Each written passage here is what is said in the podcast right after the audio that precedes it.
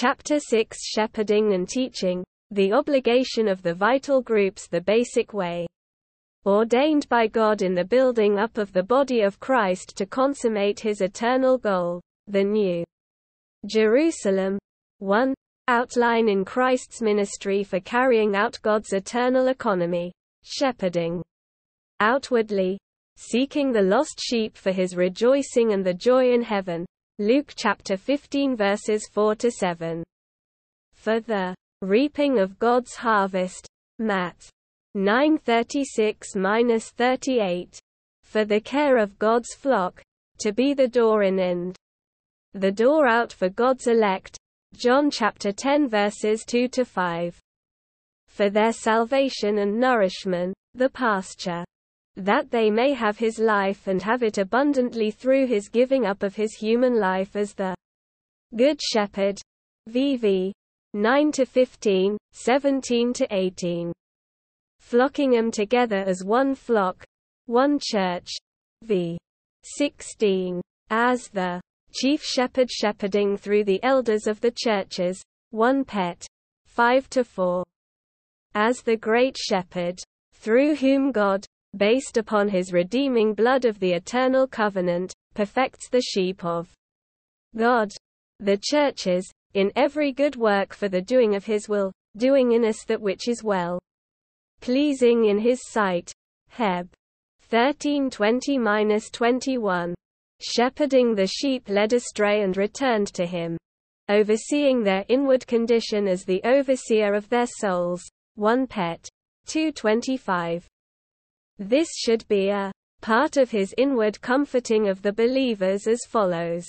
Comforting inwardly, becoming the Spirit of reality as the second comforter, John chapter 14 verses 16 to 17 a 1526 to constitute the divine organism the incorporation of the processed and consummated triune God with his regenerated and transformed elect 1417 b20 teaching to strengthen the shepherding and reach its goal in Matthew Concerning the Constitution of the Kingdom of the Heavens, chs.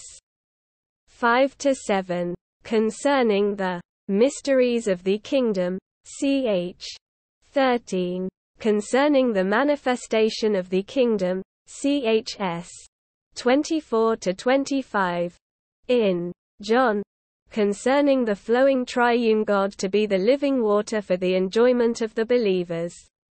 In Christ, CHS 1 to 7 concerning the mingling and the incorporation of the processed and consummated triune God with his regenerated and transformed elect and the issues, chs.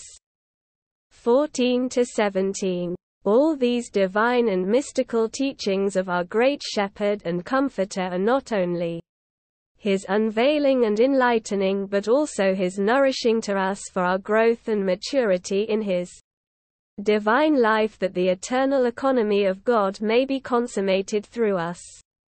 Shepherding and teaching are the obligation of the vital groups. If we do not do this, we owe something to the Lord, to the saints, and to all the sinners on this earth. Rom. 114. Shepherding and teaching are our obligation as a charge given to us by the Lord. This is the basic way ordained by God in the building up of the body of Christ to consummate his eternal goal, the New Jerusalem. In Christ's ministry for carrying out God's economy the Gospels reveal Christ's shepherding and teaching in his ministry for carrying out God's eternal economy shepherding outwardly seeking. The lost sheep Christ sought the lost sheep for his rejoicing and the joy in heaven. Luke 15 to 4-7. For the reaping of God's harvest Christ came as the shepherd not just to seek the lost ones but also to reap God's harvest. Matt 9:36-38. On the one hand, those in the vital Groups should go out to seek the lost sinners. On the other hand, they should go out to reap God's harvest. for the care of God's flock to be the door in and the door out for God's elect Christ's shepherding was for the care of God's flock. He was the door in and the door out for God's elect. John chapter 10 verses 2 to 5. He was the door into the fold for the Old Testament saints, such as Moses, Joshua, David, and Isaiah.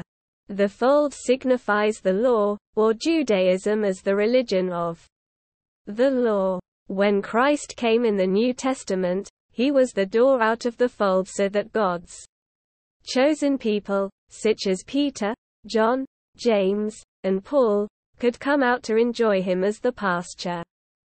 John chapter 9 tells the story of a blind man who was healed by the Lord.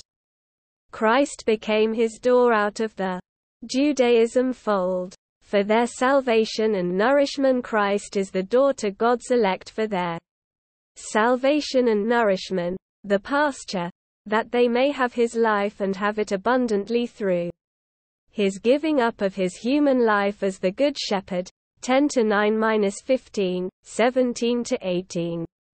All the members of the vital groups should be like Christ. We should be the door to people for their salvation and nourishment.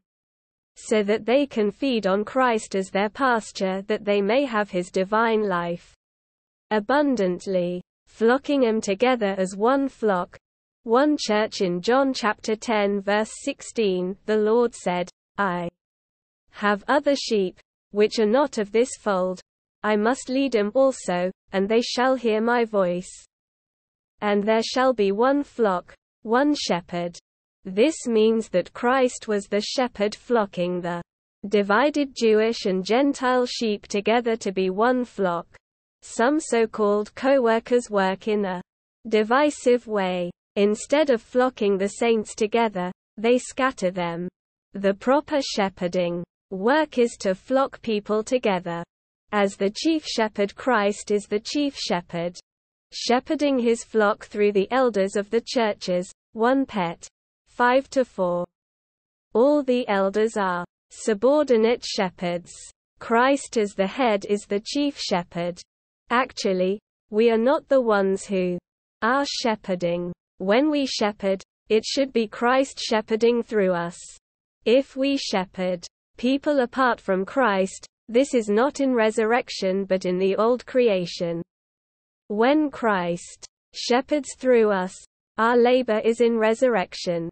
Only Christ is resurrection. Whatever is divine is resurrection. All the elders have to learn to shepherd the churches not by themselves in the old creation but by Christ as the shepherding chief in resurrection. As the great shepherd Christ is the great shepherd through whom God, based upon his redeeming blood of the eternal covenant, perfects the sheep of God, the churches, in every good work for the doing of his will, doing in us that which is well pleasing in his sight. Heb. 1320-21. This is the only place in the whole book of Hebrews that speaks of the triune God being in us as the overseer of the believers' souls. Christ shepherds the sheep led astray and returned to him, overseeing their inward condition as the overseer of their souls. 1 Pet. 225. This should be a part of his inward comforting of the believers. Comforting inwardly when the Lord's shepherding goes deeper in us, it reaches our soul to take care of our inward condition for the doing of the will of God in us.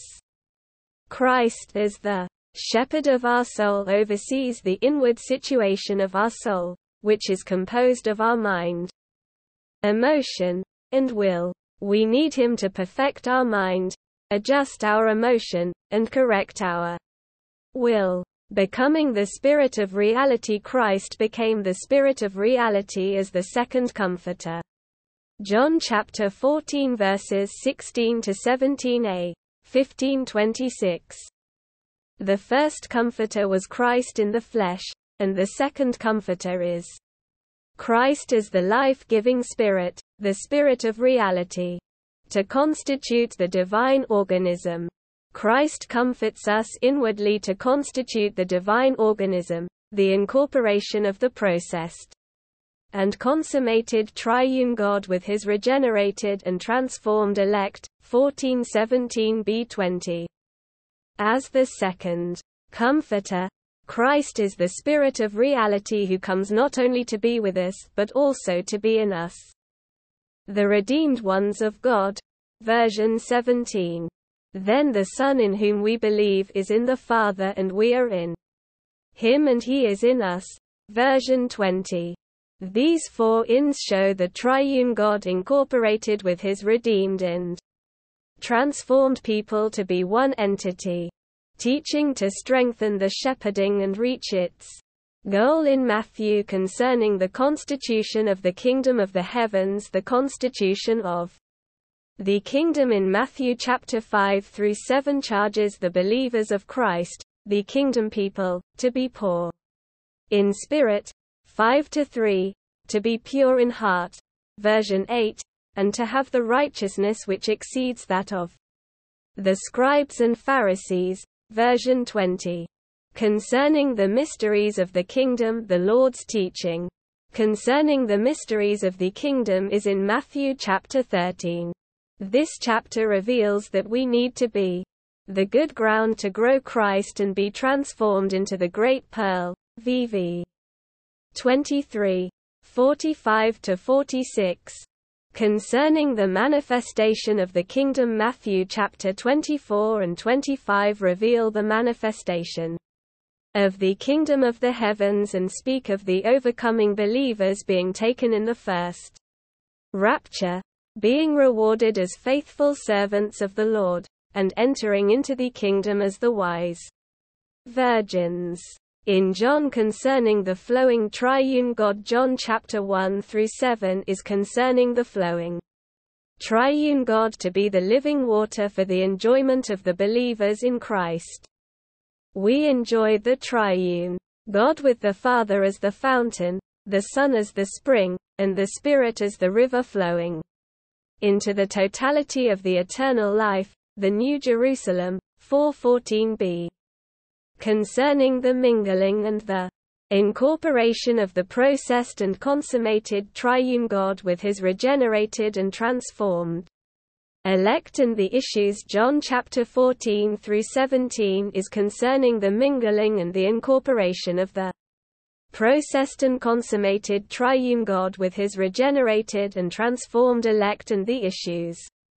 The issues of this mingling and incorporation are the believers participating in the Father's house, in the Son's vine, and in the Spirit's child to be in the oneness of the body of Christ. Incorporated with the oneness of the triune God. Christ's divine and mystical teachings nourishing us for our growth and maturity in His divine life. All these divine and mystical teachings of our great Shepherd and Comforter are not only His unveiling and enlightening but also His nourishing to us for our growth and maturity in His divine life that the eternal economy of God may be consummated through us. Christ came to seek the sinners that they might have His life and have it abundantly, so we should not go out to reach people in a shallow and empty way. We should go out full of the divine life so that people may have Christ's life through us. We must be filled to the brim with Christ's life so that his life flows out of us to be dispensed into others. We need to be saturated and soaked with Christ inwardly and outwardly. In this sense we become Christ and the eternal life because we have drunk of God as the fountain, emerging into the spring, and gushing up into a river of life to flow out of our innermost being. We also need to teach the divine truths to people to strengthen our shepherding and reach its goal. We may share with a theological professor concerning the four ins in John chapter 14 verses 17 to 20 are going out as Christ to give people life and truth will attract and convince them. We need to be discipled to be such a Christ. On the one hand, We should shepherd people by dispensing the divine life into them. On the other hand, we should teach them the divine truths in the divine, mystical realm. This is my burden. If we practice these things, there will be a real revival in the Lord's recovery. We must be shepherds with the loving and forgiving heart of our Father God in His divinity and the shepherding and finding spirit of our Savior Christ in His humanity. We also must have the heavenly vision of all the divine and mystical teachings of Christ. Shepherding and teaching are the obligation of the vital groups and the basic way ordained by God to build up the body of Christ. Consummating in the New Jerusalem. Ch. 6 W. Lee